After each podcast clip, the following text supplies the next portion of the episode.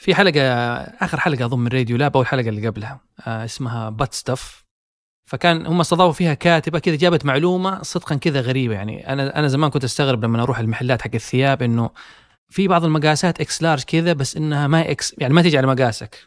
أيوه. بس إنه ما علي من الشكوى حقي. هي كانت تتكلم إنه في في لوس انجلس تقريبا شركات اللي تصمم الثياب وذي الحاجات بتصممها على مقاس آه، عارضة معينة.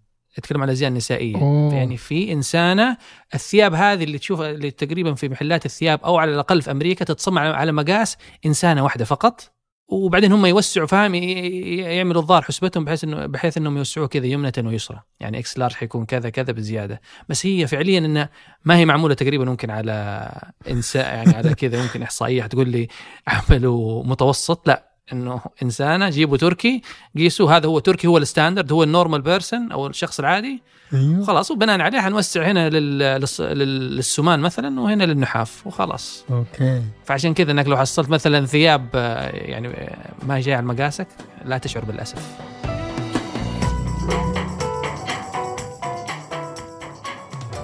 هذا بودكاست الفجر من ثمانية بودكاست فجر كل يوم. نسرد لكم سياق الأخبار اللي تهمكم. معكم أنا ثمود بن محفوظ. وأنا تركي القحطاني. خبرنا اليوم عن لماذا قمة العشرين هي الأصعب هذا العام.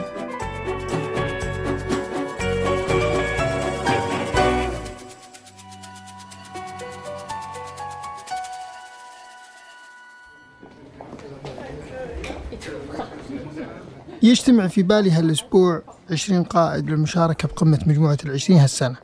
واللي شارك فيها الرئيس الأوكراني زيلينسكي بخطابه اللي ألقاه عن بعد بسبب الحرب. وطلب من مجموعة التسعة عشر مضاعفة جهودها بإنهاء غزو الدولة المعتدية في إشارة لأنه ما يعترف بروسيا كعضو في مجموعة العشرين. هالخطاب وضح حجم التوترات اللي تعيشها؟ وبشكل استثنائي نسخة هالسنة من القمة. لأن غير الغزو روسيا لأوكرانيا وتوتر العلاقة بين أمريكا والصين جت هالقمة في الوقت اللي يعاني فيه الاقتصاد العالمي من مشاكل كثير ولو بنرجع لتاريخ القمة فالمشاكل الاقتصادية هي سبب تكوينها بالأساس. ففي 2008 صح الناس على انهيار الاقتصاد العالمي وإفلاس 19 بنك في أمريكا وخلق أزمة مالية كانت الأسوأ من حوالي 80 سنة. الضرر هذا وصل إلى أوروبا وأفريقيا وآسيا ودول الخليج وأجبر الانهيار الاقتصادي أمريكا على التنسيق مع حلفائها. فما كان معها إلا مجموعة السبع اللي معظمهم من الغرب باستثناء دولة آسيوية واحدة اللي هي اليابان. بس قمة السبع ما كانت كافية لاحتواء أزمة مالية بهالضخامة. فقرر الرئيس الأمريكي جورج دبليو بوش وقتها أنه يلجأ إلى مجموعة العشرين. هالمجموعة اللي تأسست عام 1999 والدولة العربية الوحيدة اللي تعتبر عضو دائم فيها هي السعودية. قمة العشرين سابقا كانت تتم على مستوى الوزراء الشيء اللي خلاها أقل فاعلية. لكن أمريكا شافت أن مجموعة العشرين وقتها لازم تبدأ تلعب دور جديد. وفعلا استضاف بوش عام 2008 أول قمة لمجموعة العشرين على مستوى القادة وكان هدفهم الأول هو التنسيق لتجاوز الأزمة الاقتصادية. ومن ذاك اليوم تنعقد قمة العشرين سنويا وكل سنة تختلف الملفات والمشاكل. طب ليه السنة هذه القمة هذه تعتبر هي الأصعب؟ أو من أصعب القمم؟ هي الأصعب لأن إندونيسيا اللي تم اختيارها رئاسة القمة هذه السنة آخر شيء توقعته أنها تكون نقطة لقاء للشرق والغرب في وسط التداعيات اللي يعيشها العالم بسبب الحرب الأوكرانية اللي تحذر كل الدول من إمكانية تحولها لحرب عالمية ثالثة. وبالرغم من أن الحرب ما زالت محدودة بين الروس والأوكران إلا أنها أثرت على العالم كله. فالتضخم ارتفع وسلاسل الإمداد حول العالم تعطلت والركود الاقتصادي ممكن يضرب العالم بأي لحظة.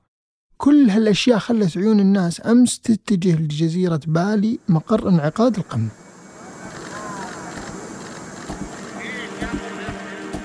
قرارات قادة المجموعة لها تأثير على العالم كله. فهم يتحكمون فعليا ب 80% من التجارة العالمية ودولهم عندها طاقة إنتاج كبيرة.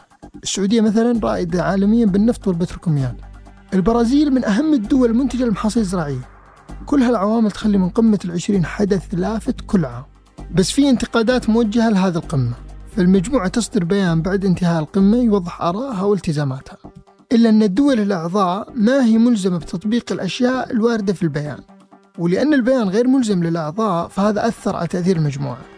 ومع ذلك لعبت المجموعة دور مهم خلال الأزمات الاقتصادية لأنها توفر منصة للتواصل والتنسيق خصوصا بين وزراء المالية والتجارة ومحافظي البنوك المركزية.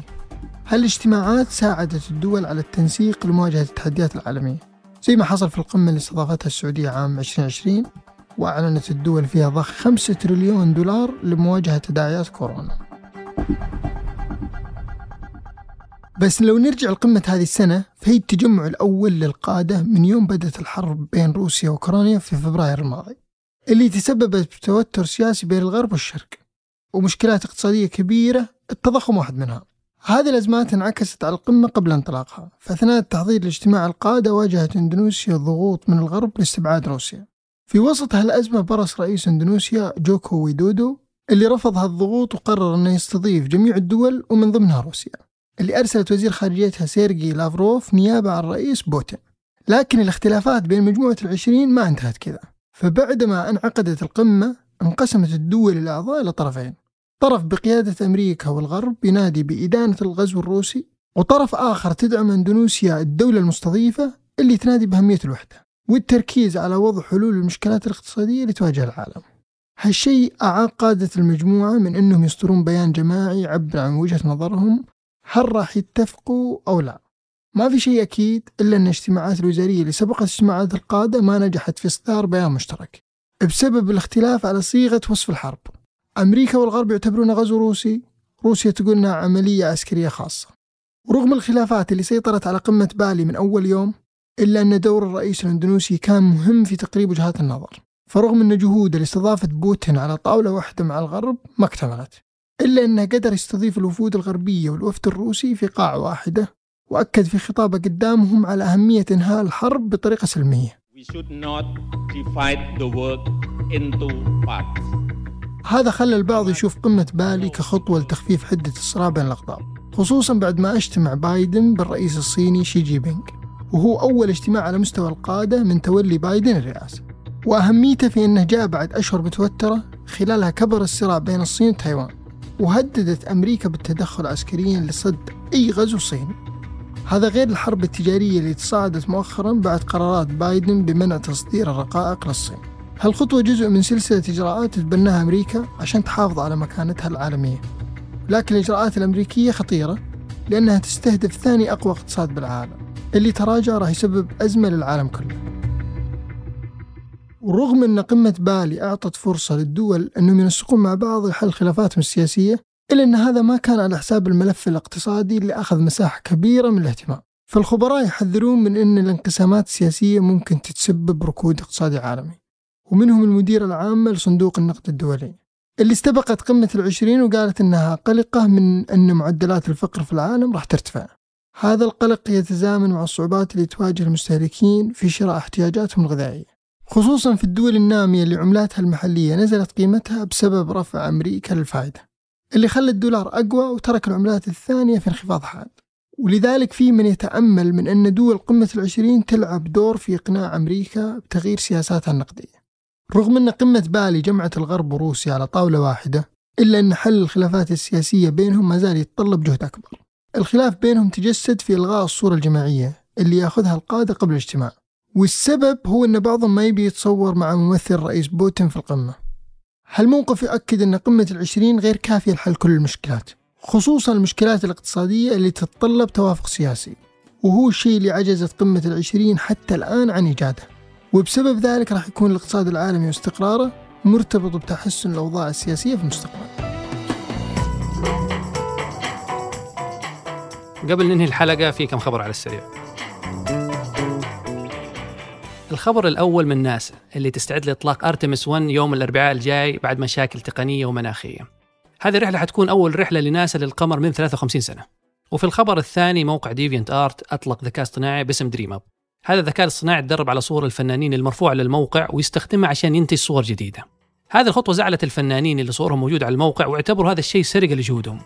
لكن الموقع وفر لهم طريقة أنهم يشيلون صورهم من بيانات تدريب الذكاء الاصطناعي. أنتج هذه الحلقة عمر العمران وأشرف عليها سحر سليمان وقدمتها أنا تركي القحطاني وأنا ثمود بن محفوظ. حررها محمود أبو ندى. نشوفكم بكرة الفجر